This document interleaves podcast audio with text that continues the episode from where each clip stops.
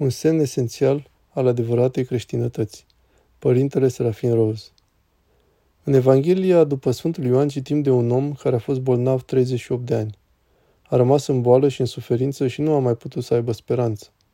Toți putem răspunde suferinței în moduri diferite și primul lucru pe care ar trebui să răspundem fiecare dintre noi este capabil să cadă în disperare. Oricine dintre noi poate să se scufunde în deznădejde ca acest om. Putem fi conduși la deznădejde pe tot parcursul suferinței noastre. Putem fi conduși la pocăință.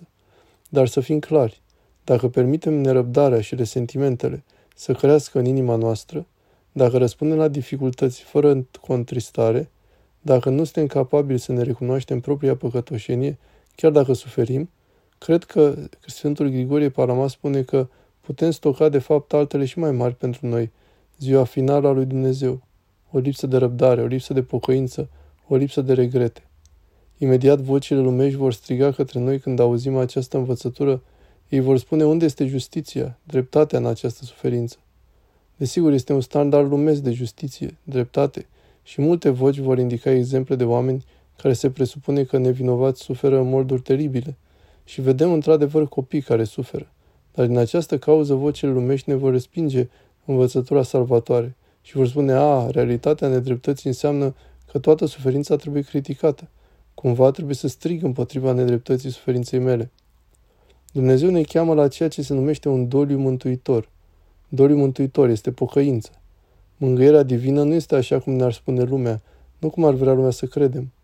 Trebuie să încercăm să evităm să ne transformăm credința într-o altă sursă de bunăstare a fericirii, o tehnică de bunăstare în căutarea unor înălțări spirituale și conforturi spirituale care nu sunt altceva decât senzualitate spirituală, care înlocuiește pur și simplu senzualitatea materială pe care lumea o are de oferit.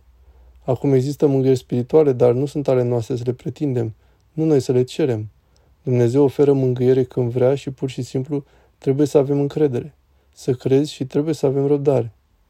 Regele David spune să ne lăsăm, să ne închinăm și să cădem și să plângem.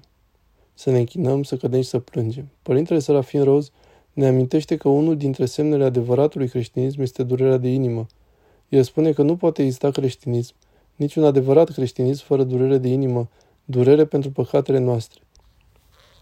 Și Sfântul Grigorie Palamas ne spune că oricine, lipsit de această tristețe, întristare, această durere de inimă pentru păcatele noastre, nu a ascultat de Domnul. Dacă existăm în starea care este complet eliberată de orice durere de inimă pentru păcatele noastre, orice stricăciune, trăim în neascultare.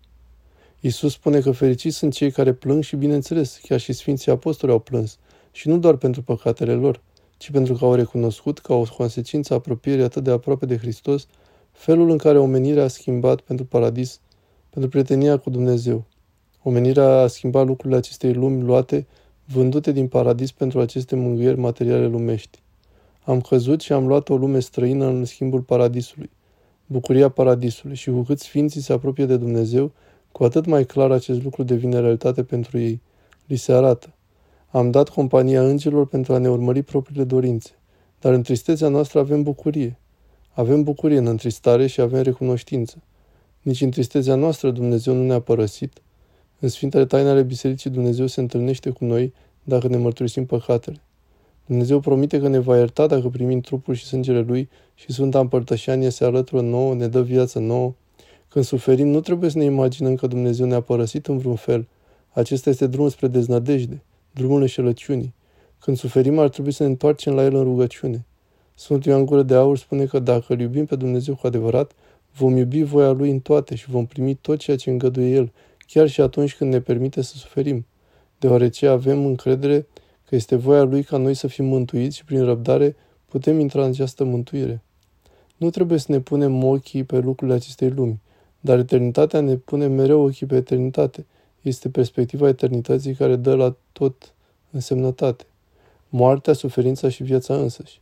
Aceasta este singura perspectivă care ne va putea aduce realitatea naturii trecătoare, atât a vieții noastre cât și a suferințelor noastre în această viață. Toate luptele noastre, natura trecătoare a lor, Dumnezeu ne îngăduie să suferim, dar numai pentru o vreme. Omul pe care Iisus l-a vindecat acolo în Evanghelia Sfântului Ioan, capitolul al 5-lea, pe care l-a așezat acolo, timp de 38 de ani și suferind, Incapacitatea lui de a trăi o viață a devenit un mod de viață pentru el și l-a acceptat în sensul că nu tângea la nimic altceva. A renunțat, nu a mai întins mâna la agitația apei unde credea că va avea loc miracolul. Boala a devenit un mod de viață, motiv pentru care Iisus îi spune: vrei să fii vindecat? La început ne putem întreba ce întrebare ciudată pe care Iisus i-o pune unui om care a rămas bolnav timp de 38 de ani. Vrei să fii vindecat? Cu alte cuvinte, Iisus îi spune: ești dispus să accepți schimbarea pe care vindecarea mea o va aduce în viața ta? Perturbarea modului de viață cu care te-ai obișnuit? Ești dispus să accepți tot ceea ce vindecarea mea îți va cere? A durat 38 de ani de durere pentru ca acel om să-L poată întâlni pe Iisus și să găsească vindecarea și, într-un anumit sens, unii oameni vor spune: o, dar aceasta este o poveste în care Iisus vine și El pur și simplu alină durerea și este voia lui Dumnezeu să aducă vindecare. Vedem asta în timpul lui Hristos. Este Evanghelia care pătrunde în această lume căzută, dar a fost nevoie de 38 de ani de suferință pentru ca acel om să fie gata să-L întâlnească cu adevărat pe Hristos în această plinătate și în adevărul Său.